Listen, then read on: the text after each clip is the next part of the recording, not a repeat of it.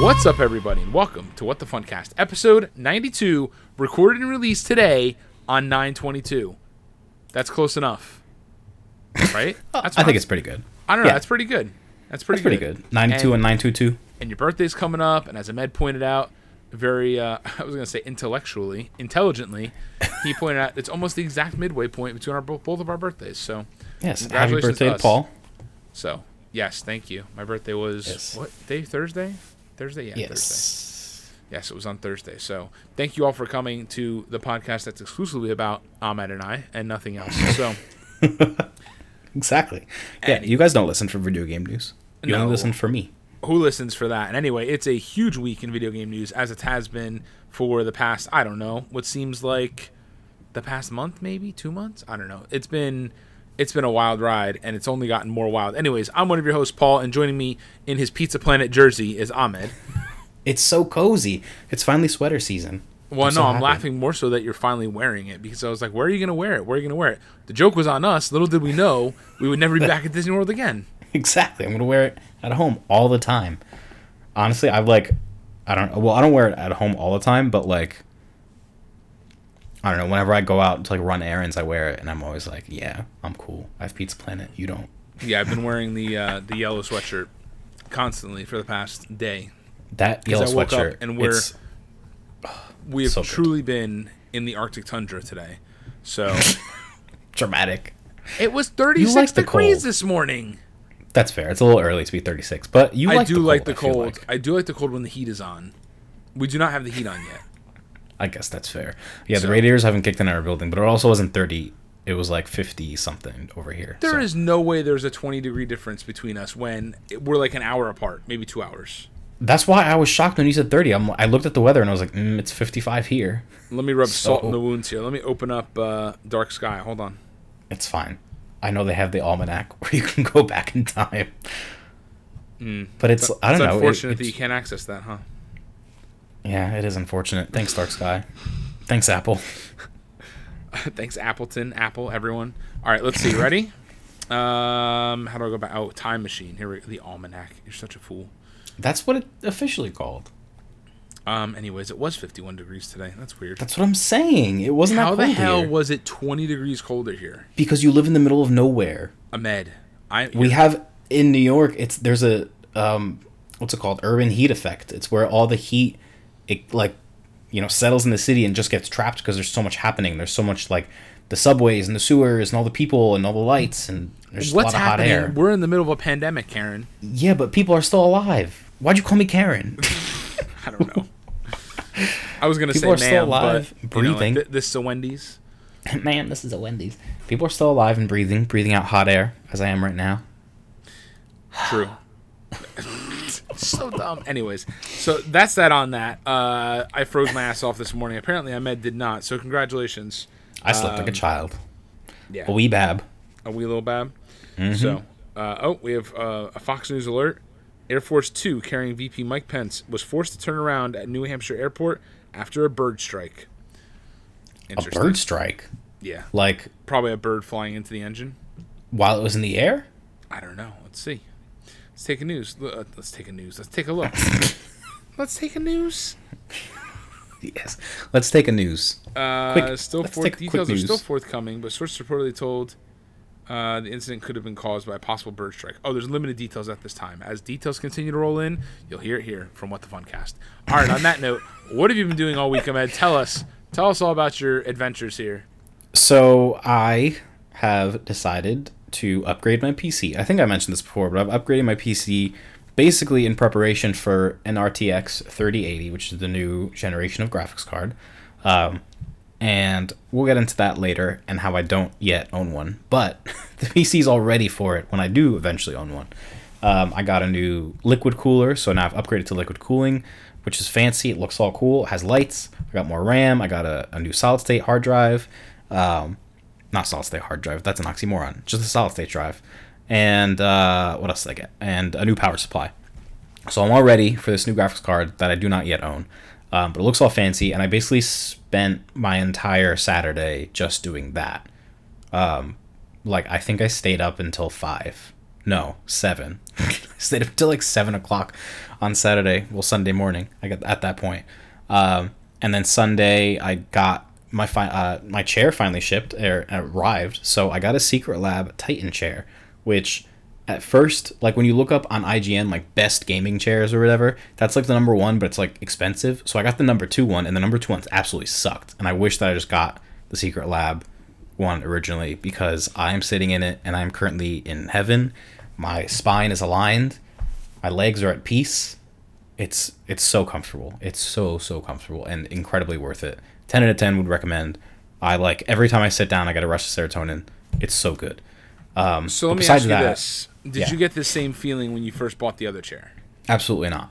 When I first sat in it, I was like, hmm, maybe I have to break it in a little bit. And then when I broke it in, it got worse.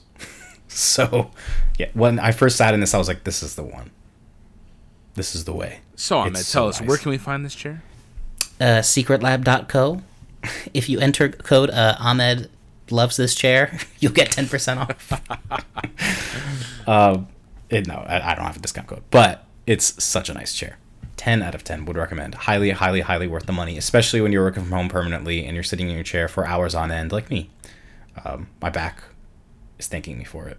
I know it's funny because I guess we don't. Well, I guess we kind of would talk about it, but you don't realize how much what you do on a normal basis. Like I think about it, right? And it's like I, I, I sleep, right? So you need a, you need a good bed, and you wake up, and it's like nowadays, okay, you might go get like food or something from the kitchen for breakfast, and then like you go to sit down at your desk and, and work all day, and then you get up, maybe you run some errands or something, but then you're like on the couch, maybe relaxing, and then you're back in bed again and it's like this vicious cycle where you need a good level of comfort between all three or four of those things that you're putting your body in even like your car. Well not for you necessarily but for normal people that don't live in the city that have cars. But even then you're not in your car much either because the car is so you know the time in your car is so limited especially now where everything we do is at home. So mm-hmm. yeah no it's definitely something to think about. That's good. That's good. Now is your bed good? My bed's great. I told you I got a new mattress. yeah i know but is it still good? Yeah. Yeah, it's great. Didn't you get it from like Works pins perfect. and needles or something like that? Pins and needles. tough Tuft and Needle. Close No, enough. that was close enough. Pins and Pins needles. and needle. yes, when I sleep in my bed, I get pins and needles. It's great. Yeah, that would be Um, bad. No, Tuft and Needle. It's good because I I don't know if I talked about this in the podcast, but there was like I had the mattress previously, and there was like it developed a what's it called? A crater, Like- like a dip, essentially a dip, and so Well, I sagged is really what it is. Sag. That's the technical term. And then I sent him a picture of it, and they're like, "Oh my god, we'll take this away, and we'll send you a new one right away." They literally sent people to come and take it from me, like junk haulers. I didn't have to lift a finger, and then they got the new one. It was great, I vaguely remember you talking about this on the podcast, so maybe you did bring this up before. perhaps. But anyways, invest in a good bed, and invest in a good chair if you're working from home, because it's good. Yeah, we got our chairs from like Staples two years ago, maybe, and a year ago, year and a half ago, two years ago. Yeah, no. Uh, I guess a year and a half ago. I don't know. Yeah, you know, I don't know. Anyways, and like, it was nice at you know when we first got it, and now it's like, I don't know. It just feels like any other chair where it's like just something to sit on. So, and Yeah. I literally spend eight to twelve hours in it a day. So, You know how comfortable it is when you sit in like the recliner that you have, and you Yeah. just like sit down. You're like, wow, this is so good. That's how I feel in this chair every time. It's like it's not like sitting on the cloud. It's not like super soft. It has a firmness to it, but like it's good. Firmness. is there is there a return policy on these chairs? Yes, it has a 49 day return policy for whatever reason. I don't know why it's 49. 49, like 50 that's or weird. 60. um, but it's forty days, and we gave you nine more. Yeah, but you have to. I believe you have. You're responsible for return shipping, which I imagine for a box this big and heavy isn't cheap. It's got it's probably close to hundred bucks to ship it back. Yeah, so Mm, it's like a you essentially yeah, it's a hundred dollar rental period if you want. But I I have like no doubts that I'm keeping this. It's so nice. You can obviously um, I don't know maybe one day when we can when we can see each other again you can try it out. But yeah. If you before you decide. But yeah, I mean that's the gamble with buying things online. That's what I gambled with when I bought the first chair, and it ended up being absolute garbage. Um, the cushion was like literally as flat as a pancake, and every So time whatever happened around, with it that? Did you get any of your money back? No, I can't return it. So I just gave it to my it? roommate, Oh, and then you know, once he if he moves out or if we end up parting ways, I'll just take it and sell it. But there's no point in throwing it away. Like he might as well take advantage of it for now. right. That's unfortunate. And uh, where can we not get that chair? That was a GT racing chair. Zero out of ten. Would not recommend. I mean, if you're a small person, maybe the issue is this. I think I just have big legs. Like it has bucket style seats, and it was not comfortable at all. Um, but if you're a small person, then maybe it's maybe it's right for you. Maybe I'm just a giant. Who knows? Maybe. Who knows? Anyways, besides that, um, I did get to play a little bit of Super Mario 3D uh, All Stars, um, which basically means I just played Super Mario Sunshine. Uh, I played a little bit on stream. I know Paul joined me and he was playing Galaxy. Um, both played pretty well. I thought that Super Mario Sunshine was kind of janky until I realized that the issue was just with my controller. Um, and then I switched controllers and everything was working fine for the most part until the part where I clipped through the ground during a boss battle and had to restart the game because I literally couldn't like Yeah, that was weird. that was very strange. That's never happened to me before playing that game. Um, but literally, like I was stuck in the ground and I couldn't die, so I just had to quit the game. Um, but besides that, plays pretty good, pretty good. Because I was trying to say great or good. Um, praise played. I'm gonna stop talking. I can't All right. speak. Yes. So what, But- whatever happened with your controllers? Because I saw when I when you were streaming, I jumped on, and I saw that you were like, literally just spinning. You were trying to use the GameCube controller, and then it wasn't working, or the uh, Yeah. the PowerA wireless GameCube style controller. Exactly. It's the PowerA GameCube controller, and I was trying to like do a move where you can like spin the joystick in it in a circle, and then you know press the water thing, and you kind of like Mario Mario asks like a sprinkler. Um, but I couldn't get it to work, and then at one point. I stopped moving. I wasn't touching any buttons on the controller, and I guess it was detecting input in the C stick, and the camera was just spinning by itself. So I guess the controller. I don't know if it has like a drift issue, because it wasn't like drifting. It was like literally detecting full input as if I had the C stick all the way to the left or the right, spinning the camera.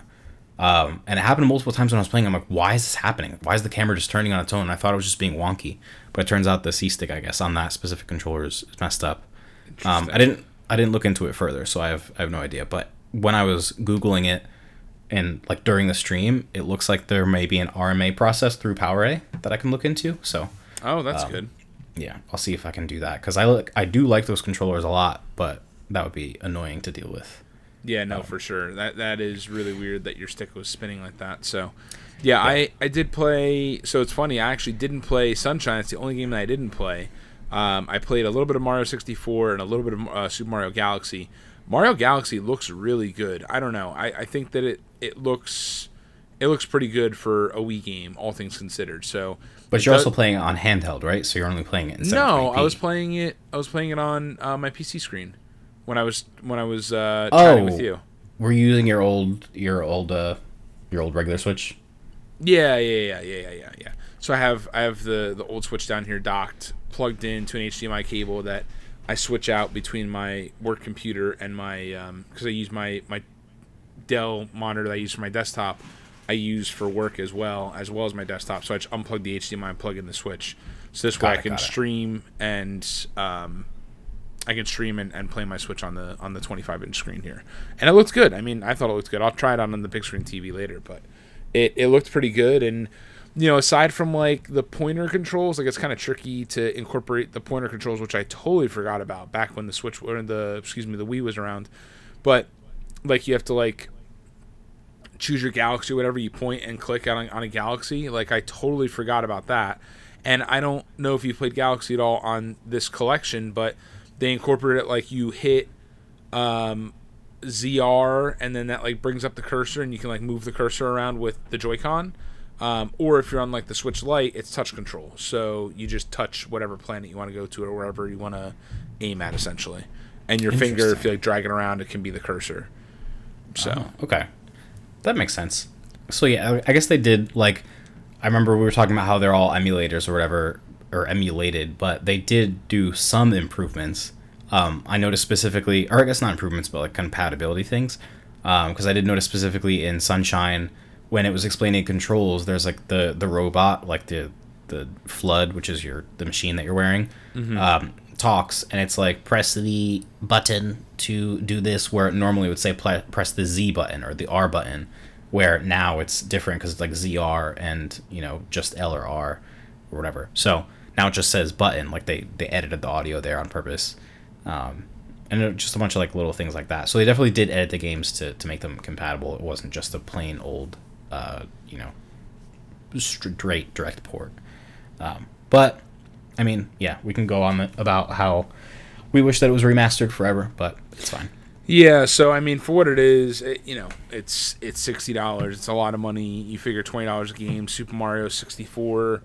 You know, we probably own a couple different ways already. It's becoming like the new Super Mario Brothers, but all things considered, it's nice to have it on Switch. And you know, I don't know, it is what it is. But it Yeah. was in pretty high demand, and I think it still is, where a lot of people are buying it, and a lot of people seem to be enjoying it. Obviously, it has its flaws, has its quirks, but it's we've been complaining about wanting Sunshine and all these other Mario games on Switch, and we got them. So um, I'm curious to see what that means for the imminent Zelda port of Skyward Sword. So I'd imagine that they're remaking that one because we've talked about this uh, many times now, where it's very centric around the Wii Remote and the Wii Remote Plus specifically. Um, obviously, Ocarina of Time and Twilight Princess were remade to be more accustomed to the uh, Wii U gamepad, which you can pretty much translate that right over to the Switch. Um, but if they're going to also include Skyward Do you Sword, mean Wind Waker? when did I? What did I say? You said Ocarina of Time. I was like, wait a minute. Oh, sorry. Yes? Wind Waker. Yes, Wind Waker and Twilight what? Princess. You know, it's funny, and I now that you said that, I'm like, oh yeah, I did say that, huh? um, yeah, Wind Waker and Ocarina of Time. Yeah, those are already remade. But there was also rumor that they were going to remake Ocarina of Time, so that's realm of possibility. But I don't know how much they would do. I think that would probably just be like a port from the 3DS to the Switch kind of thing, where maybe they upscale some graphics, but nothing major. I don't know. There was this whole thing about that was showing like upresed um, textures that were found or something. I don't know. It, it was it was a weird time because there's also a time when stuff was leaking from Nintendo's history. Like I want to say it was like that's when the Super Mario 64 source code got leaked out. Um, I don't know. It was, it was weird. So I don't know if they just mixed it up with like concept art looking stuff or what it what it was. But anyway, there's been rumor of that happening too. So who knows? We'll see. Interesting. Yeah, I don't know. I um, I would love to get Wind Waker HD on Switch just as a direct port. Like, Yeah, I'm, I'd be Wind fine with that. that 'cause it looks so good. it does look good, but I also don't want to. Like, I would love to take it portably and not have to worry about, you know, plugging in the Wii U because there's not enough HDMI ports on my TV for the Wii U to be Oh plugged my in all the god, first world problems. it really is. Anyways, So what else um, have you played? Anything else? Besides all of that, uh, I finally played Among Us. I know I mentioned this last time, but it wasn't even with you. I played with a, a few friends. They invited me, a few of our Twitter friends. They were like, "Hey, you want to play Among Us?" And I was like, "Yes, please." I've been waiting for this moment, and I was like, "Oh, I'll just play like a few rounds. I'm busy." And then I played for like three hours. It is God. So much fun because each round is only like ten minutes. And you're like, "Okay, just one more, just one more," and then you just are one mooring forever. Um, I don't know if you haven't heard of, what Among Us is. Among Us is available on Steam and on mobile. On Steam, it's five dollars. On mobile, it's free and it's cross play. So wherever you own it, you can play with anyone who owns it on either platform. And it's basically a game of mafia-ish. So there's um, there's you're either a crewmate or an imposter, and the crewmates have to like do all these tasks on the on the spaceship or whatever. Um, and it's literally just like tiny little mini games. Like you go and you do your task, and it's like swipe this card or shoot the asteroids or fix the shields, and you just like tap tap. It's very like silly mini games, but the imposter has to kill the crew off, and they have to kill them all to win. Um, and so it's your ch- like once someone finds the body, then you have to be like, okay, well, who did it? And you vote people off the ship, and if you get it wrong, you just like killed another crew member that was innocent. And um, I don't know, it's really really fun. I think we should absolutely play it tonight. Yeah, no, we we planned on playing it tonight, so I'll have to play a couple rounds because I'm also extremely tired. But I'm down to try it, and it's on iOS and pretty much everything, right? Yep. Yeah. And it's like it's free on mobile with ads, but the ads are very unintrusive. Like it's only one ad after every round of the game, oh, that's so it's nothing too crazy. Yeah. interesting. but it's good. And uh, Among Us 2 was confirmed. They are going to develop a new one because the original game was out since 2018, but I guess just recently has had like a huge resurgence because of Twitch. I guess like a bunch of streamers just started playing it, and so people got really hooked. Yeah, and especially with people looking for stuff to do in the middle of the pandemic, it's you know they're definitely definitely looking for different games to play and and definitely using Twitch as a way to look at that. Yes, And there- there's no there's no learning curve. Like this is a game that literally anyone can pick up and play. It's you know, the learning curve is you know strategy. Like it's think of it as kind of a, a board game as opposed to like an actual like, competitive video game where you have to have like grown up playing video games to know what you're doing. Like it's not. It's very accessible. So you're on the fence, just try it out. It's free. Yeah, for sure. So, well, Um, I, I yeah. won't. I'm not even going to say it because we've been watching more Glee, and you're just going to continue to roast me. So, I didn't say anything. we've been making our way through it, and it's very enjoyable. I like Glee a lot. So, y'all can roast me. I don't care. Um, but I'm on season two still, taking it nice and slow. We watch it every so often, and it's a very good pace. And yes, I realize it's corny. There's a lot of stuff in that show that does not age well and would not would be uh, very frowned upon now, um, even just a couple years later. So anyway, it is entertaining for what it is. Um, I, we played Overwatch. You forgot to mention we streamed Overwatch right after you got done streaming Super Mario 3D All Stars, and we did, literally lost every single game. We won one game, and then we lost every game after that for like two hours. It was so bad. We still have to play to finish the event, but I'm so discouraged. Yeah. We're so bad at Overwatch now. I've forgotten. We We, really are. We're getting overrun by the uh, by the children out there. are the children. No, okay. That's true. we're old now. Um, I also played Hades by Supergiant Games. So I talked about this a while ago, and I was thinking about getting it on PC because it's always been a PC exclusive. But it is a roguelite, which uh, roguelite, roguelike, which whatever the word is, um, which is discouraging because I'm not the biggest fan of those games, uh, much like you. But I've tried a few of them now. But this one's a lot of fun, and Supergiant Games just makes a very good game. So this was announced as part of the uh, Nintendo Direct Partner Showcase event that it was available today because it was announced for Switch previously. And yeah, it's uh, a lot of fun. I got to play more of it. It's an easy pick up and play because it's one of those games. Like the whole idea of a roguelike is that you go through and you go as far as you can, and then you die and you start at the beginning again. And like you get stronger and stronger. So, and I haven't wrapped my head around if you keep your power ups or whatever. I haven't figured out the power up system yet. But typically, some of these games you like keep your power ups and then you go through the round again and like obviously get further because you're stronger now and stuff like that. So, Is it the same thing every time, or is it procedurally generated every time I'm die? pretty sure it's procedurally generated. I'll have to get back to on that because I only did a few rounds. Like, I, and I got pretty far on like the second one, and then I got mad because I died like for a really stupid, like a stupid monster like that wasn't even strong, just kept hitting me over and over again. and murdered me. So, um, but yeah, I'll, I'll get back to you on that. I gotta. I'll actually I'll check while we're covering the first news story here. But, um, let me Yeah. uh let me see that here. that would be the kind of game that like I don't know. I would get so frustrated. I'd be like, "Oh, this is a cool concept," and then I'm in practice, I'm like, "This is obnoxious." Um, yeah, I don't know. Maybe that's how I feel. Maybe that's the reason why I don't like battle royale games as much, like Fortnite and Apex Legends and whatnot. Because it's like I feel like I do so much work to set myself up and get the best gear, and as soon as I have my first encounter with someone. I die, and I'm like, "Well, th- what was the point of all of that?" Right. Um, no, I totally agree. Um. you find Oh yeah, yeah, yeah. Pu- uh, puts players through procedure generated level, levels filled with filled with random rewards. Uh, so yeah, that's that's the whole core of the roguelike, which is what I thought. Um, Gotcha, gotcha. but yeah, so it's it's super interesting. I just I, I can only imagine. I mean, well, I would think that it takes a lot of effort to make a game like that, one that's procedurally generated. But I don't know. I could be wrong. Maybe it's easy. I guess all you do is you kind of just set the parameters, and then it just creates itself. Right. Create a monster. Yeah. Let it be like, be free. Um, Be free. anyways, All right, let's jump in. our first entertainment hot pot in like three weeks, I think. this is we haven't had. There's like no entertainment news. I mean, Tenet came out, and then that was it. There was like no more movies after that. Um, Right. It's all So- like it's, it's it's exciting that all the movie theaters are open. Then you drive by and you look at like the movie theater in Manville has like the big sign up, and it's like Black Panther and like all these movies that they're just re-releasing in theaters. I'm like, okay, yes, and it's like how desperate are people to go to a theater that they'll go and pay money and buy overpriced popcorn just to sit there and watch a movie that you can watch at home.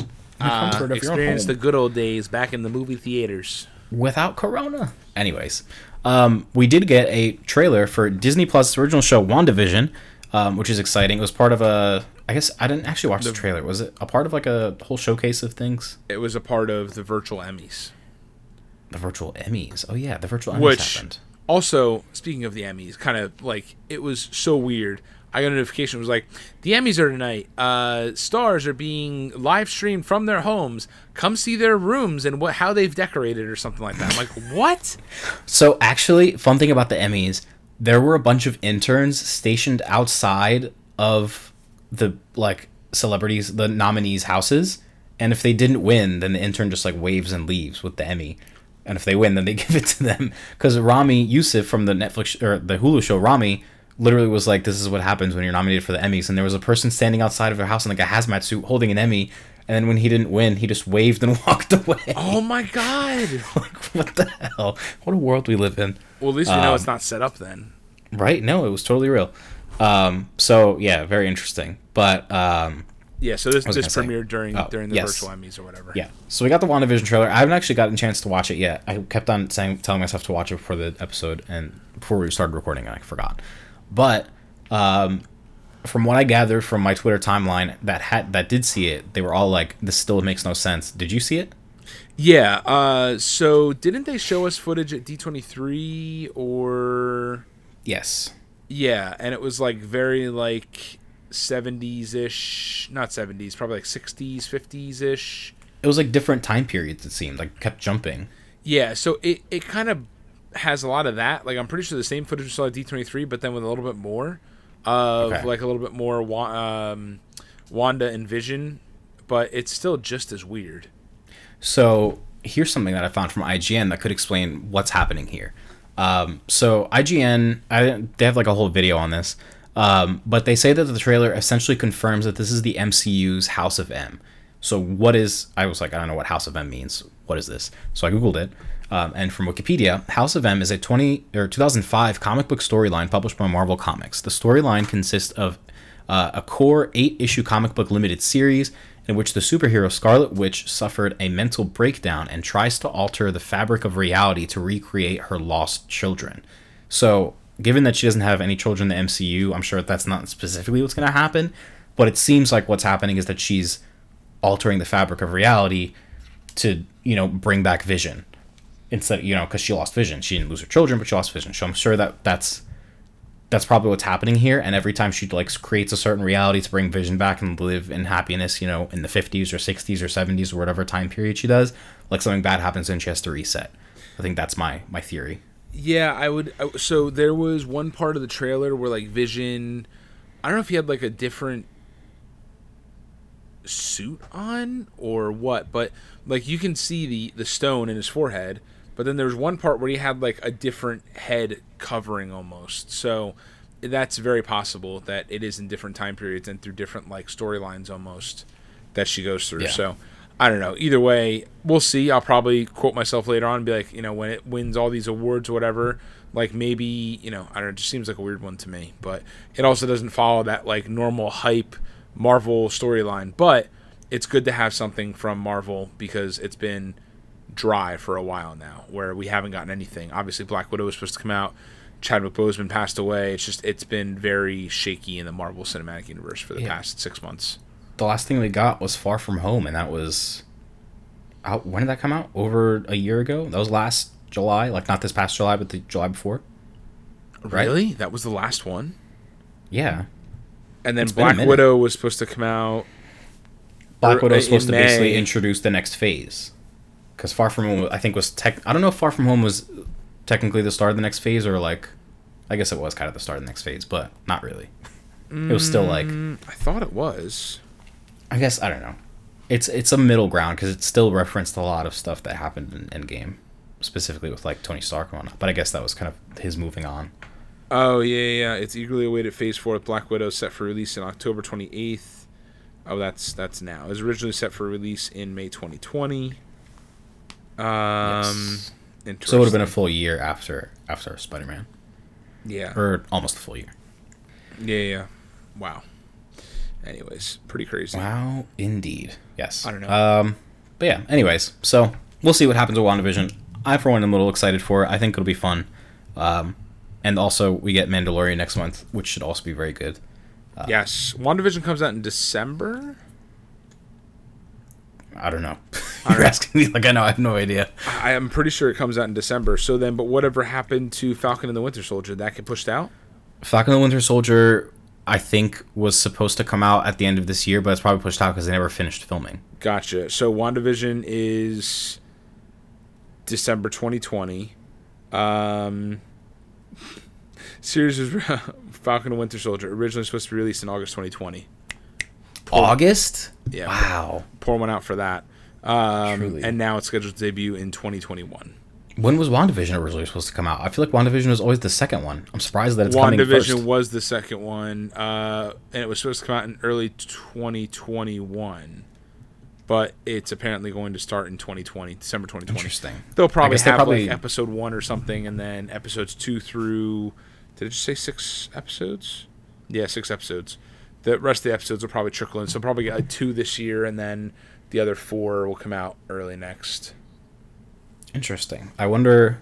I guess maybe they filmed it early, whereas Falcon and the Winter Soldier was still in the middle of filming, like come March when everything shut down. Right. So, interesting. Which is crazy. I'm glad the Mandalorian finished up filming at least, so that's that's one thing to look forward to on Disney Plus. Yes, we'll have the child, the child to to walk us through the darkness. And you, Anyways, you watched that trailer too, right? That trailer came out since we last recorded, didn't it? uh, it did, but I haven't watched it. You didn't I'm really watch the trailer for that either. What the hell? Who are you? No, I'm a fake. I'm sorry. You know you I have been last watching. You know you have been watching the hot What have pots in the video watching? games and the shit show Oh, that's yes. been going down this week. So last like, wait, Last What y'all saw watching? us, as previously recorded on What the Funcast, uh, y'all saw us in the midst of the aftermath of the PS5 debacles. So now, fast forward to a week, we've been through it all. We've seen some shit. So the PS5 is come and gone. Pre-orders went up, and pre-orders kind of popped in and out at some retailers, but aside from that, they're largely gone. Uh, Sony didn't really officially announce when they were going to go up. They kind of spontaneously went up by retailer. People pre-ordered them. People celebrated. People cried.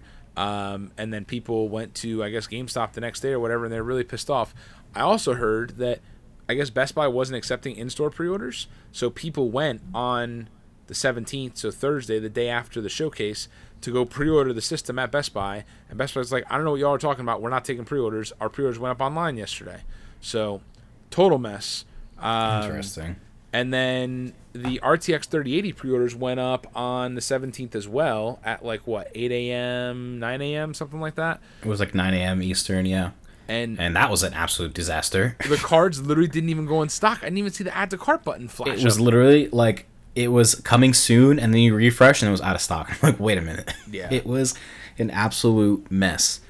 Um, And so this just we'll goes to show you what happens when you do timed releases like that. People are able to get their hands on bots or whatever else, and to try to get uh, these systems and cards and highly sought after items, um, and you miss out. And it's a shame. And I Ahmed, you have said this from the rooftops at this point.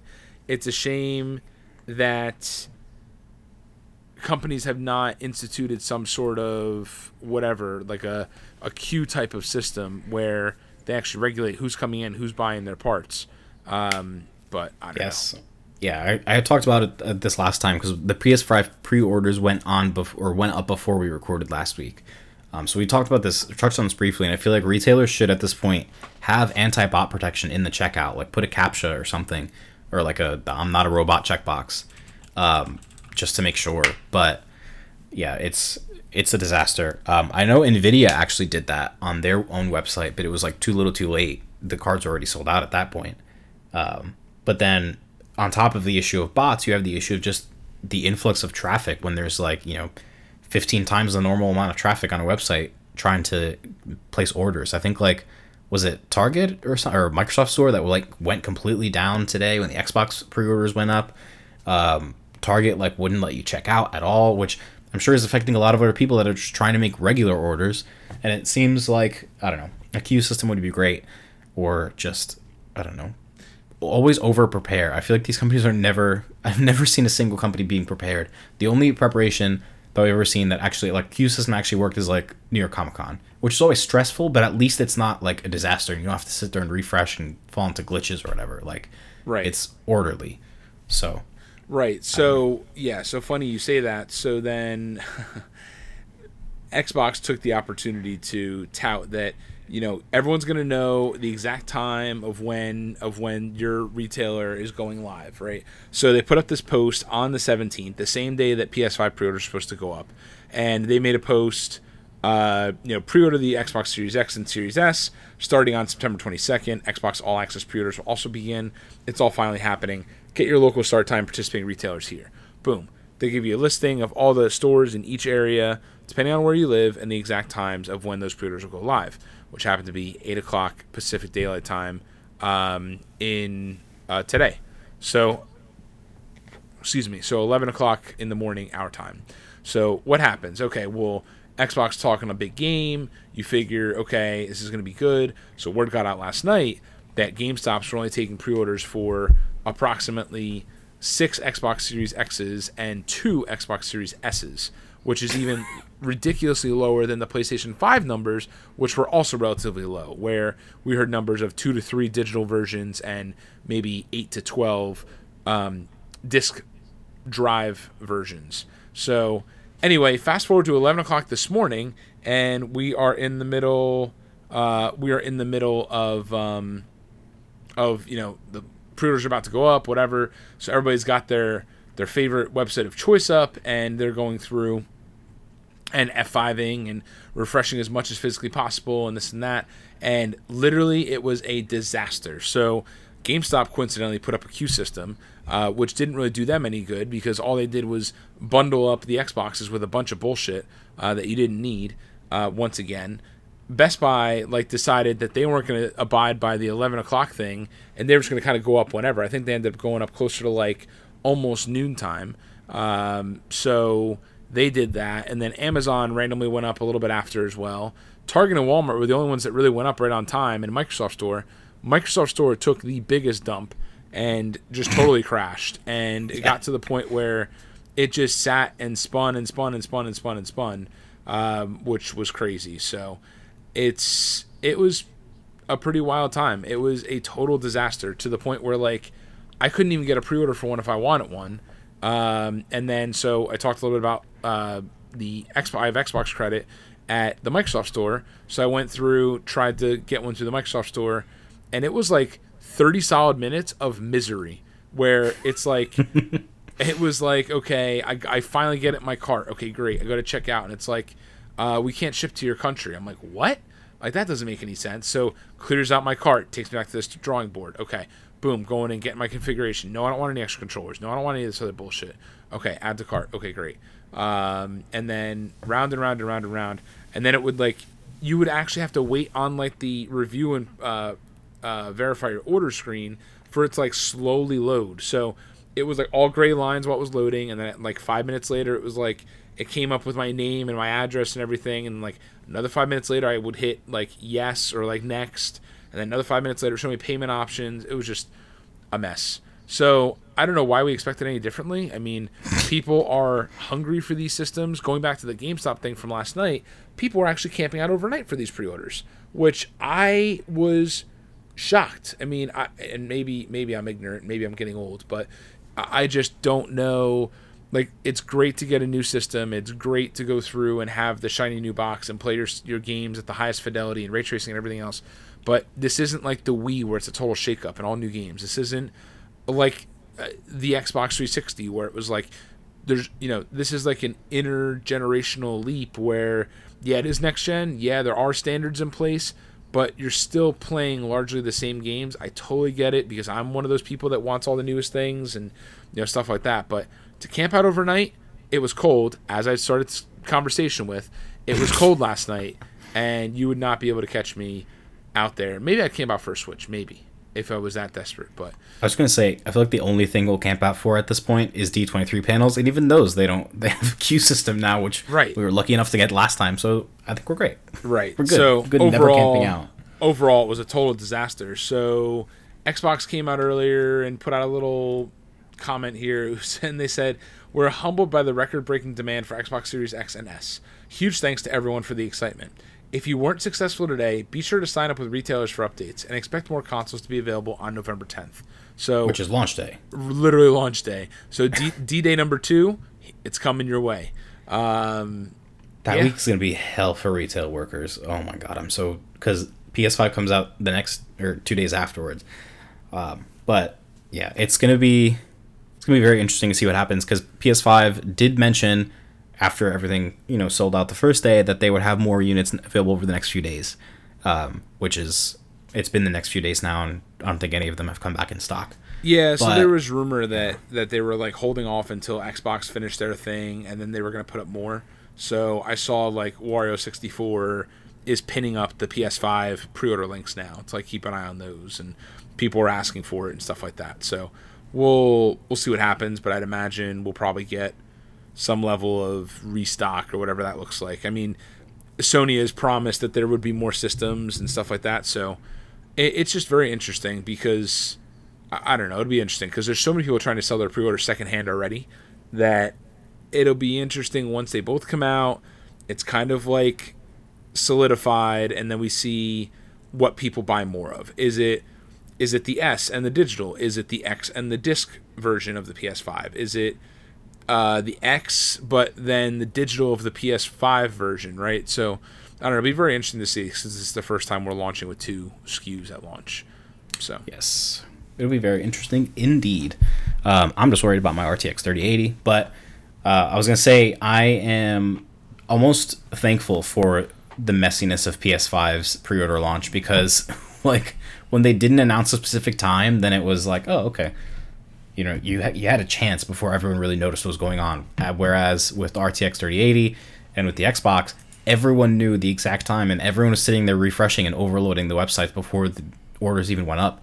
Nvidia released a statement and said for the RTX 3080, like the website traffic increased like you know so much in the last minute that they couldn't even put it on sale like they couldn't actually flip the switch on their end because the server was so overloaded and that's why people were able to place orders for the founders edition from nvidia directly like later on you know hours after it originally launched because the server was so overloaded initially they couldn't even put them on sale. So anyways uh, hopefully this is lessons learned for for all these companies and retailers and whatnot. But moving on into well i guess it's still in the same topic but not on pre-orders. Um, sony interactive entertainment president and ceo jim ryan had some comments about the console wars that i thought were pretty interesting he had an interview with i want to say was it with this specifically uh, da, da, da. Oh, it was okay with GamesIndustry.biz. Um, so this comes from GamesIndustry.biz. GamesIndustry.biz. I wasn't sure if they were quoting another interview. Um, so I pulled out a few select quotes here that I thought were pretty interesting uh, comments about the future of PlayStation and how it relates to Xbox. So first quote here: um, There's been a lot of technology changes and advances which only really interest us in the extent that they enable transformative change in the way that people play and experience games. For us, the time to capture that uh, and make the big step is like wait the time to capture that and to make a big step is with a console transition and platform transition what we call a generation approach um, so this is kind of a direct comment regarding xbox's uh, approach of being able to play your games uh, as far back as like as on an xbox one s and having the full backwards compatibility etc playstation is more of like this is the next generation. All games will be tailored to the next generation moving forward. Um, so to continue another quote. In terms of the hardware lineup and thinking behind uh, the thinking behind it was to try and give gamers certainty. Certainty that when you look at the sku configuration certainty that you're buying a true next generation console it's something i've said before. It's important to make clear that the only difference between the ps5 digital and a ps5 is the disk drive. Um, also developers need to be able to work in an unconstrained manner and they've been telling us for over a year now that ps5 allows them to do that. Equally they've been telling us how intrigued and delighted by the ps5 feature set they are. All in all we have uh, we've tried to minimize or avoid com- compromises in the architecture of our systems, which is interesting because games like uh, Horizon Forbidden West and Miles Morales are coming to PS4. Aside from that, he also had a comment that I thought was interesting uh, regarding Game Pass and how that's kind of Microsoft's whole strategy. So he said, for us, having a catalog of games is uh, is not something that we that defines a platform. Our pitch, as you've heard it, is new games, great games. We've had this conversation before. We are not going to go down the road of putting new release titles in a subscription model. These games cost many millions of dollars, well over $100 million to develop. Uh, we just don't see that as sustainable. So, I guess you'll probably never see a Game Pass like service from uh, from PlayStation. I mean, they kind of already have PlayStation now, but that's less of a Game Pass service as it is just a streaming service of like PS3 games. Right, Um, and and the and the PlayStation Now collection or the PlayStation Plus collection coming to PS5 is kind of like a Game Pass Lite. And I know we talked a little bit about this last time, but I, I, I can't I can't wrap my I can't say with a straight face that oh yeah yeah I, I totally agree yeah the the PlayStation Plus collection is not is just a, a you know whatever. They took a lot of their first party games and, and they're essentially giving them away for free to PS5 owners as an incentive. So Yeah. you know, now I get it for brand new games like day and date on Game Pass kind of things. I can see them, yeah, they're not going to do that, and that's essentially what they're saying here. By the way, our pitch, as you've heard, is new games, great games. When the hell have they said that? Yeah, I'm like I've I've never heard that, but I guess I've heard it now. Um, I th- I think the thing is the difference between Microsoft and Sony is that Microsoft is a hugely profitable company, given the fact that they just did the thing that we're going to talk about in our next news item here. Um, so they have a lot of money to throw around, and that's the reason that they can sustain Game Pass. Whereas Sony is I think Sony's biggest markets are TVs and PlayStation. I don't think Sony really has their hands in much else. Like they don't have their own OS like Microsoft does. They don't have their own, you know, I don't even know what else Microsoft does. I feel like Microsoft's portfolio is so diversified. Well, they have Um, they have Azure, they have Yeah, they have a whole entire cloud system. Right. Like it's it's it's a lot more than Sony, um, than Sony has to. I don't know, Sony's not very liquid, I guess is the word. Um, Right. In order to sustain, you know, putting these hundred million dollar games. Like imagine if they put Last of Us Two Part, Last of Us Part Two, on like a service like Game Pass. I think The Last of Us Part Two put PlayStation in the green single handedly. So Right. if they were if they were not so. right, and that's yeah, and I and I totally agree with that. And it was interesting. I was reading this article that was like, well, do you think that the quality of Microsoft games will go down as they just keep coming to Game Pass? And then somebody was like, well, look at like something like Grounded that's in early access, and they touted it so long, and then you get it and you play it, and it's like okay. And then stuff like Halo Infinite, where it's like okay, you know, Halo Infinite clearly has been in development hell for a number of years. So I, don't I don't think that'll necessarily be the case for the reasons that you just mentioned, where Microsoft has enough money to throw around and they can throw their weight around with their money. Um, you know, I, I think it'll be fine, but it's definitely something interesting to think about. Yes. So. And so, Yeah. what would you do with seven and a half billion dollars? Um, I'd buy a house for my mom, and then I don't, I would I don't, I'd give most of it away and save just enough for me to live as comfortably as possible in like a nice mild climate. Okay. But I wouldn't buy Bethesda if that's what you're asking. this is just this like there's rarely an article that really shakes me to like my core like when disney bought lucasfilm i was like whoa that's big like they bought star wars not out of the realm of possibility not out of left field necessarily because they had been working with star wars in the parks and stuff like that but definitely one of those like holy shit moments this was one of those holy shit moments and I guess we'll jump into it here. Bottom line is Monday morning, shot out of the cannon. Uh, Microsoft buys Bethesda for seven and a half billion dollars. Uh, really, what they acquired was ZeniMax Media, who is the parent company of, of Bethesda. So Yes. this is crazy when you think about it. When you purely think about the properties that they own and everything that Bethesda has to offer. So, well, let's jump into it. So, um, we know that that Bethesda has a number of games that are more closely tied to Sony. Uh, but this this this acquisition is the biggest video game purchase ever uh, in history. So Bethesda to put this in sorry Yeah, to no, put this in perspective real quick i want to quote our friend eric just the like, the 7.5 billion really is it's hard to wrap your head around disney bought marvel for 4 billion and lucasfilm for 4.5 billion microsoft paid 7.5 billion dollars that is 3 billion more like this is not only the biggest video game purchase ever this is like one of the biggest just multimedia purchases ever like this is absolutely batshit insane And this is why I said that Microsoft has the money to throw around for Game Pass because clearly they can afford this. So, like, Yeah, insane. it totally, totally, totally, totally, totally, excuse me, insane. Um, now, there's been a lot of questions because Deathloop and Ghostwire Tokyo are set for the PlayStation 5 rather than the Xbox, and both games were announced as timed exclusives or timed console exclusives, meaning they'd be restricted to PlayStation 5 for a fixed period of time before coming to Xbox. This one comes from uh, Bloomberg, by the way. Uh, so Microsoft's going to keep that commitment. Phil Spencer did confirm in an interview. Uh, future games like Starfield will be available for PC and Xbox and Microsoft Game Pass uh, video game service. So they're going to take other consoles on a case by case basis. Spencer said, which is extremely interesting because you would think if you're going to put in seven and a half billion dollars into into a company like this, you're telling me that Microsoft is going to be like, you know what? That's fine. Elder Scrolls Six can go on, you know, whatever PS5 as well. I'm totally. I, I I didn't think that that was going to be possible that they could just do that. But thinking about it more, with the a purchase this big, they've essentially just bought the exclusivity to some of the most beloved franchises from Bethesda. Where Yeah. if they Including say Elder Scrolls, Fallout, Doom. so I actually have a list here from the Xbox Twitter account, which on Monday morning they said these amazing teams are responsible for iconic franchises like Elder Scrolls, The Elder Scrolls Online, Fallout, Wolfenstein, Doom, Dishonored, The Evil Within, Prey, Rage, Quake, Starfield, um, and then that's spanning all of these different uh, studios in uh, what that make up Bethesda Softworks. Bethesda Studios, id Software, ZeniMax Online, Arcane Studios, Machine Games, Tango GameWorks, Alpha Dog Games, and Roundhouse Studios. Obviously, the only ones that I recognize are id Software, which make uh, Doom.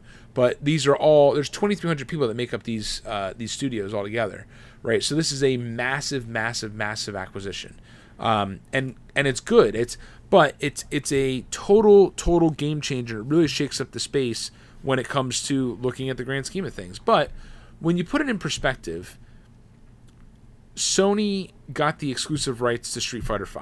Street Fighter V, Street Fighter historically a very, very well known franchise, loved by many. And they're like, no, Street Fighter V is coming only to PS4 at the time. Final Fantasy VII console exclusivity to that um, for a year or whatever. Um, Final Fantasy 16 just announced as a PS5 exclusive, so that's a huge one. And Sony fans are like, "Oh, this is great, this is great." Sony fans are all pissed off about this acquisition. It's unfortunate that we're still immature about console wars and whatever, but this is great for the for the consumer because you know what? Elder Scrolls and all these other games just became a lot more accessible to uh, the family that's buying an Xbox Series S and a year long subscription to Game Pass for their kids.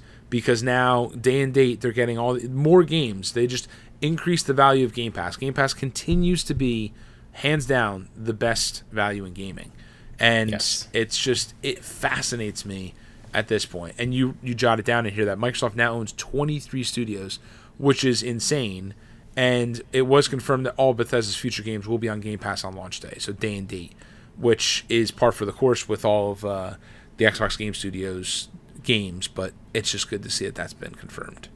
Yeah, I think for the future, when you know they say we'll take other consoles on a case by case basis, I imagine, not to be like a shill, but I feel like Microsoft is kind of like the good guy in these situations where they want people to be able to play their games um, in more places than not, which we'll talk about in in this next point as a shining example of that, um, or this next news item. But uh, I I feel like the most that they would do is something like, especially like Elder Scrolls.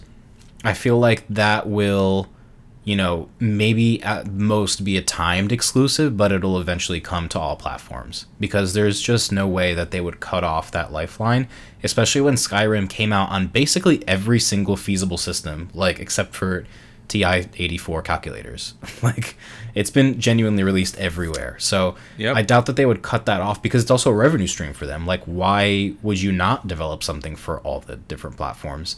Like you're you're only gonna you only stand to make more money by expanding that. Um, because I don't know, like the the the real other revenue stream would be Game Pass. I mean, because you don't need to necessarily buy a console to get access to Game Pass. You can just get Game Pass and play on your phone. Even you don't have to buy a console. So Right. I think expanding it to other clouds to other consoles wouldn't be a bad idea. Um, And I think that they're still going to do that, but it's going to be more selective. Where Yes. maybe the Elder Scrolls does not appear on all the other systems, but something like Doom may continue to appear on other systems, right? So Ghostwire. I would think it would be like the other way around, where like Doom maybe would be an Xbox exclusive, but Elder Scrolls. I'm just using an example. cross-platform. Yeah, yeah, I'm just using an example, which I agree with you because then you could port it a hundred different ways, right? So, you know, I think that, like, I, well, I guess the way I see it is like Deathloop and Ghostwire Tokyo. I could see those now becoming multi-platform games instead of like, okay, Sony's got the exclusive, you know, the exclusive, the console exclusive part of it. Even though they're saying they're gonna, they're gonna, you know, honor that or whatever. Uh, that that is what I just read, right? Yeah, Microsoft to keep Yeah. that commitment. So, all right, whatever. But I'm sure that'll be the last of that, um, because Sony's not going to come to Microsoft and say, "Hey, can we use your can we can you guys develop a game for us and make it exclusive?" Right? But one other thing to put in perspective, back when E3 was E3, remember Bethesda used to have their own conference, right? And Microsoft just bought one of those companies. Yes, like they were big enough to have their own conference. Like they're as big as EA, Ubisoft, Square. Like it's a it's not some like No, this is you a know rough and tumble acquisition. developer. It's huge. It's almost like Blizzard. Like Bethesda's up there with basically almost having their own con at this point. Like Blizzard has their own con, so that's why they don't do E3 right as much. But and there have been and there have been a number of rumors about who else uh, Microsoft is going to grab. So, which is interesting. So, this is of- their first acquisition in a while, right? in a while. Yeah, I'd say that. Well, they've had a bunch of acquisitions, so it may be the first one in a while, but it's definitely been one. Uh, you know, they've they've been acquiring companies pretty often. It feels. Oh yeah, yeah, yeah. I know that they have been acquiring for you know the past you know years when their E3 hasn't been as great, and it's like, well, they're still acquiring, they're building up their their game library and whatnot. And now it's kind of we'll see the payoff for that in the future. But so since the since we're talking about acquisitions, Microsoft also announced the Shock Blue Xbox wireless controller. So the internet is ablaze. I'm so mad at you for bringing this up. the color tone of this controller is the same color color tone and color code as Sonic the Hedgehog slash the Sega logo. So and uh, they also use the words clean and simple and then still iconic. If you take out the S from still and the onic from iconic, you get Sonic. Wow. And what do you get when you turn the can up. upside down? And the devil laughs. Something to think about. He's laughing. Uh, so now there, then there's the other thing about like I don't know, which was kind of ridiculous, as Ahmed pointed out. But it was his person on like the Sega official Twitter account from TGS, and it's from a couple days ago. And this woman's like leaning over, like crossing her arms in an X uh, around a box. So they're like, "Oh, X box." So, anyways, I Uh, love a good conspiracy theory. I mean, who knows? Maybe it's correct, but so there was rumor behind this of uh, they were looking microsoft was toying with the idea of partnering with sega um, to push xbox in asian markets where it does not do well and sony is kind of king there so i wouldn't be surprised if they did acquire sega um, or at least announce some major partnership deal with sega but I mean, what does Sega do anymore now besides license out Sonic? right exactly Like, so they might as well get bought. That would be fine. exactly I wouldn't. I wouldn't be mad about that. Um, yeah, I guess inject more money into it and let's get a, an actual good Sonic game for the first time in years. Yeah please Speaking of which, I played Sonic Adventure 2 Battle on my PC the other day, or not the other day. It was like a few weeks ago, and it was jank. But Yeah. regardless, The game was, it was not, fun, but it was a, janky. A game was not like really good at the time. Like we have nostalgia for it because at the time it's like, oh, this is really good. We didn't the nostalgia I have for it was specifically going to the GameStop at Bridgewater Commons Mall and standing there while my mom was at Macy's and playing Sonic 2 Adventure Battle demo on the GameCube and being like, "Wow, this is so cool!" And then I never owned it. So that's the that's all the nostalgia I have for that. Oh my gosh. Um, Anyways, Anyways, indeed. So uh, I mentioned this in the when I was talking like a few seconds ago, I guess, about uh, Microsoft being kind of like the good guy. So Ori and the Will of the Wisps is surprise or surprise dropped on Switch a few days ago. I don't know exactly what day, um, but it was not previously announced, and suddenly it was like it's out today. It was during the the Nintendo Mini Partner Direct, which I guess Paul will um, talk about what else happened in that. But I think this is the biggest news item to come out of that, at least for me. Um, so Ori and the Will of the Wisps, obviously the sequel to Ori and the Blind Forest, was uh, an Xbox exclusive. Ori and the Will of the Wisps was already available on Switch, and or sorry, Blind Forest was already available on Switch, Um, now Will of the Wisps is also available, which is great um, because it is a Microsoft owned uh, IP. So this is kind of what I'm talking about in that Microsoft owning Bethesda doesn't necessarily mean that you're not going to see any other games from Bethesda available on other platforms. Because I think Microsoft is a little more charitable with their IPs in that regard. Um, so this is cool. Um, I haven't really gotten into playing either of the Ori games, although I both. No, I own the first one. I don't own both. I own the first one. They're both on Game Well, I guess yeah. I have the second one on Game Pass, but I actually like literally paid money for the first one on Steam. Yeah. Um, so, I'd be very curious to see how this runs because if I remember correctly, when it launched, it did not run well. Like it had frame rate drops. I don't know. There's something weird it's a about very this. They're very beautiful games. They're very very detailed. Yes, and Ori of the Will of the Wisps ran very well on Switch. So I did buy that on Switch because I wanted to play it there. Um, and it was like on sale or whatever. So I bought it there. Do you mean Blind Forest? You said Will of the Wisps. I did say Will of the Wisps. I, I mixed up the two. Yes, Ori and the Blind it's very confusing. Yeah. Yeah. So yes, I did buy it there, and it does look really good on Switch. So I, I'm probably not going to buy this one. I didn't beat the first one, so I'll just play this on Game Pass eventually. Um, Yes. I know it got a performance boost on Xbox Series X. They announced that in one of the showcases, so I don't know. We'll see. I'll play it when I, I could play it on my phone. All right, you could. I could stream it. So Um, going back to the uh, Nintendo Direct Mini Partner Showcase, they did have one on the 17th. That was Thursday as well. So Okay. it was a fairly big direct. So they announced Monster Hunter Rise, uh, and then this rundown comes from IGN. And Monster Hunter Rise is like a new, a new game, I guess, for a new Monster Hunter game for Switch, which is pretty big. And then they announced Monster Hunter Stories 2: Wings of Ruin, which Monster Hunter Stories came out for the 3DS, uh, and this is a, a sequel to that game. So pretty cool. They announced a few amiibos uh, coming out alongside Monster Hunter Rise, so good stuff there. Then they had like a Monster Hunter Direct right after this the uh, partner showcase. So they went a lot, a lot of Monster Hunter news that day. Uh, Ori and the Will of the Wisps, as you said, was heading to Nintendo Switch later that day. They did announce a collector's edition from iam8bit that included both uh, Ori and the Blind Forest and Ori the Will and the Will of the Wisps, physically, as low as like a, a glow-in-the-dark display box, a pin, and like a piece of stained glass. I don't know.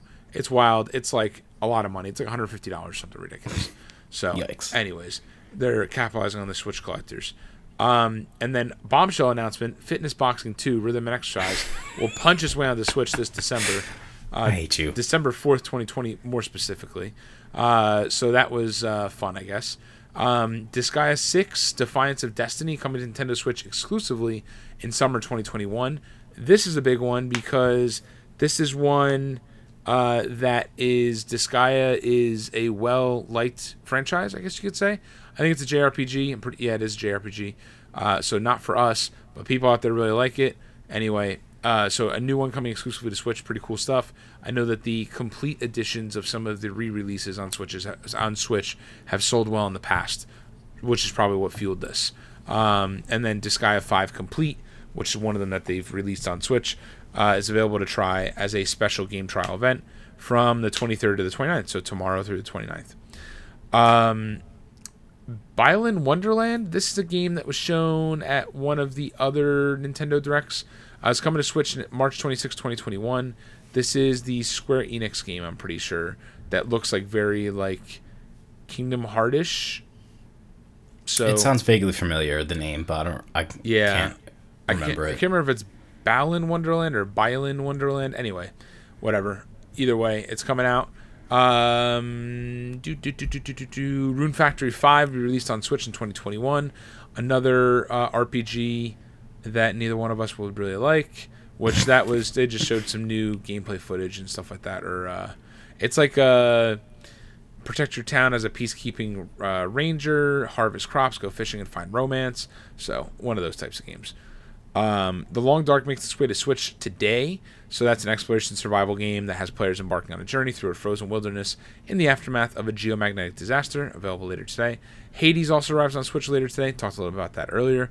Empire of Sin. This is a game that was shown off. This is like, like imagine like a regular game like scaled down dramatically, like Mafia almost scaled down dramatically.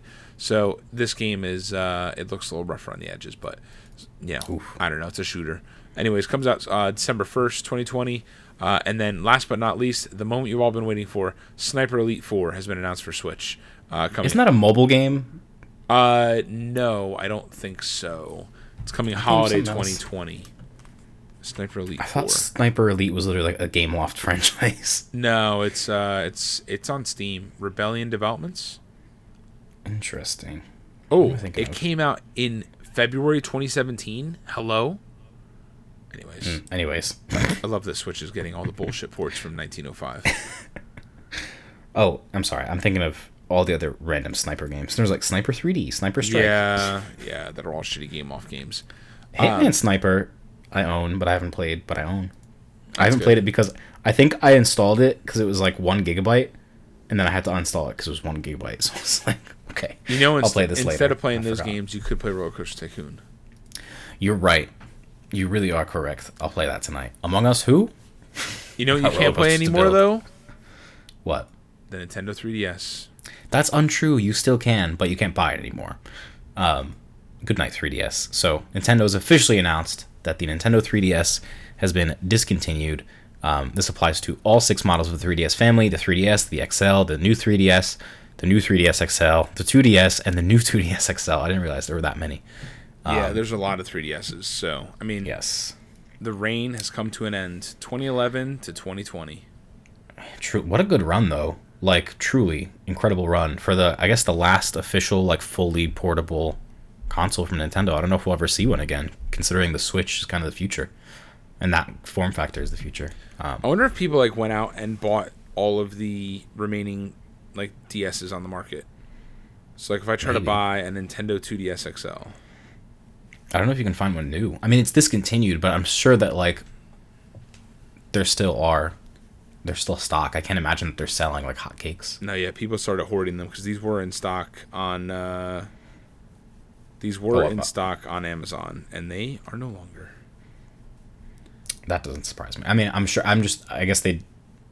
I don't. Can't imagine that they had that much stock to begin with, and then when people heard about the discontinuation, like, oh shit, I got to buy all Right. remaining eight that Yeah. Amazon had. That no There's a lot of people like that. Uh, let's see. New Nintendo 2DS XL on eBay for. Uh, wait, no, not highest price. Doo doo. the, they're not going to go up in value now. You can't be that stupid. If you're going to buy it to resell, you got to keep it at least for a few years. And it's like, this rare item discontinued, no longer to be found. Unsealed from the Nintendo Vault. But meanwhile, like the Wii, it's obviously discontinued. and it's still like, you can readily find a Wii for like 30 bucks. Used, yeah. Yeah. I mean, yeah, obviously they're going to be, well, yeah, a Wii in a sealed box might be a little different, but I don't think. Yeah, they're selling for I like 150 on eBay right now. Interesting. Nintendo Um, Wii yeah. brand new. Let's see what a, a new Wii sells for. What's your guess? Take a wild guess. 400. A brand new Nintendo Wii console.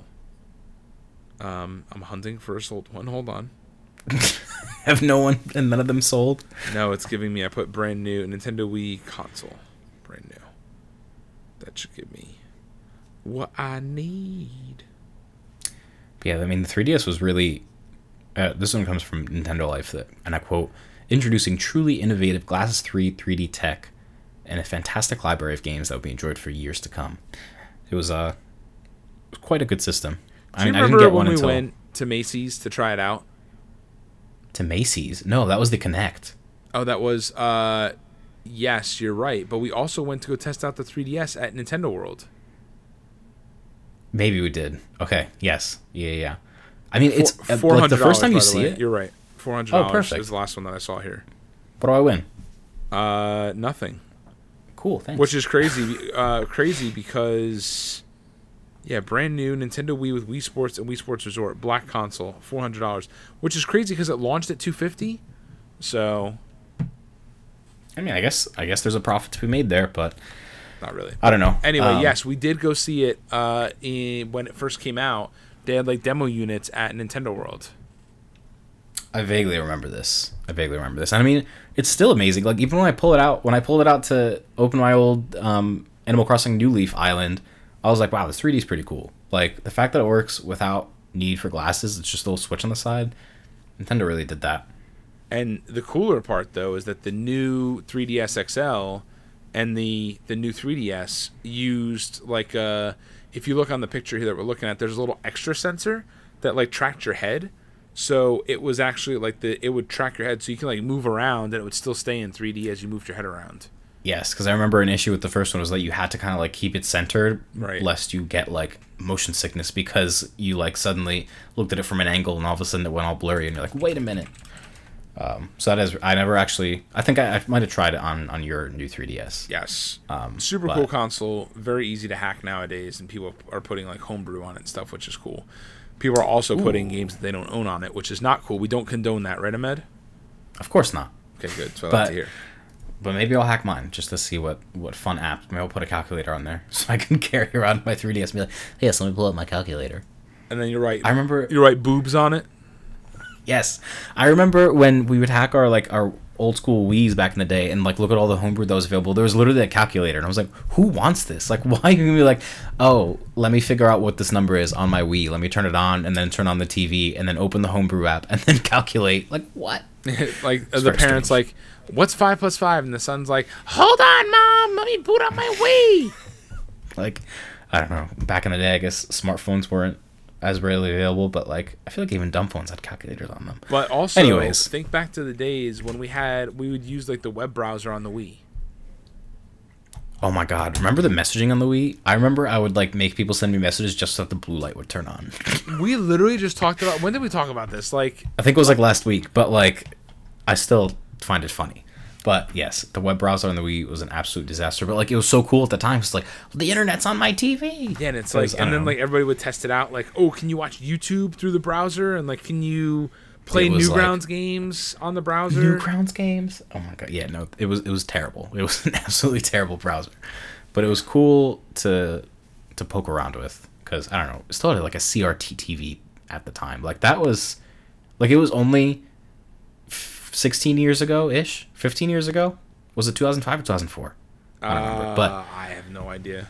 like it really wasn't that long ago but so much has changed since then and like so much that we take for granted now that i'm like you know why isn't my pc running at 4k meanwhile like just 15 years ago i was busy looking at like a crt tv with the edges cut off oh anyways it Came out in 2006. oh well even better proof of my point. Like it's insane. But my mom did pull it out recently so she could play wii fit. She has i have like a or i had an old wii to hdmi adapter so she didn't have to use the tricolor cables um, so she could play wii fit on her tv Nice. yes. Anyways now that we are over 12 minutes over our uh, over our hour limit which i guess isn't really a limit it's just a suggestion at this point i think we should call it any more breaking news fox alerts You know, I'll tell you. Well, no, nothing more about Mike Pence's bird issue. But uh, what is interesting here is as I'm looking up Wii stuff, the revision. So this is really interesting. I didn't know this. The revision. Do you remember when they came out with like the blue one, the light blue one, and they removed the GameCube ports and all that stuff? Yeah, it was like the kind of like the mini, but not the mini yet, because they did make a mini. It's the same exact size and everything, but the only difference is that they removed the GameCube ports and the GameCube func- functionality, and they put instead of Wii being like vertically, like so you could stand up vertically and read Wii, it was so you laid it down and you could read the word Wii. Um, that was called the Family Edition, the Wii Family Edition, which I don't think Nintendo's ever marketed it like that, but Wikipedia is saying that that's what it was called. Uh, the RVL, which was Revolution, Nintendo Revolution codename, 101 Yeah. model of the Wii, also known as the Wii Family Edition, is a cost-reduced variant released late in the platform's lifespan that removes all GameCube functionality, functionality lacking the controller ports and memory card slots found in the original model. Additionally, it does not include a stand as it intended to be positioned horizontally. The console was announced on August 17, 2011, and was released in the United States on October 23rd, 2011. Blah blah blah. It was made It's probably called Family Edition because it was like bundled with a bunch of like you know Wii Sports Resort and Wii Fit Plus or something like that. I don't know. Uh, That's my assumption. no. Uh, It was probably at least bundled with Wii Sports Resort because the original one was just Wii Sports. Oh, this is the one that came out with like uh, it was bundled with New Super Mario Bros. Wii, uh, with the Super Mario Galaxy soundtrack, and then the other version, actually the one that I just rattled off to you, that includes Wii Sports and Wii Sports Resort. But then, That's what I thought, yes, there was a Wii Mini as well, that is like I think it was rated like one of the worst console revisions of all time, which I kind of always wanted one because it looks so weird. Um, it looks What like was wrong with it? I don't know. I don't even remember what it looks like now that I think about it's it. It's the Revolution Dash 201, known as the Wii Mini, uh, and that came out in 2012, and that was set. I think that was one that came out and was like MSRP was like hundred bucks, and it came Oh, do remember with uh, it, it came with uh, Mario Kart Wii at one point in time. yes, it was a like all the pictures I see of it are Mario Kart Wii, so I think that was like the big bundle. Yeah. But why was it the worst? I think it looks nice. I don't know. I think it was a YouTube channel that I was watching where it was like, "This is the worst revision I've ever seen." Dramatic. I don't know. Like it did it make it like run worse? I don't understand. It just looks different. I don't know. I don't know. Who knows? Anyways, all right. Now that we're 15 minutes over, any other last last comments, last additions?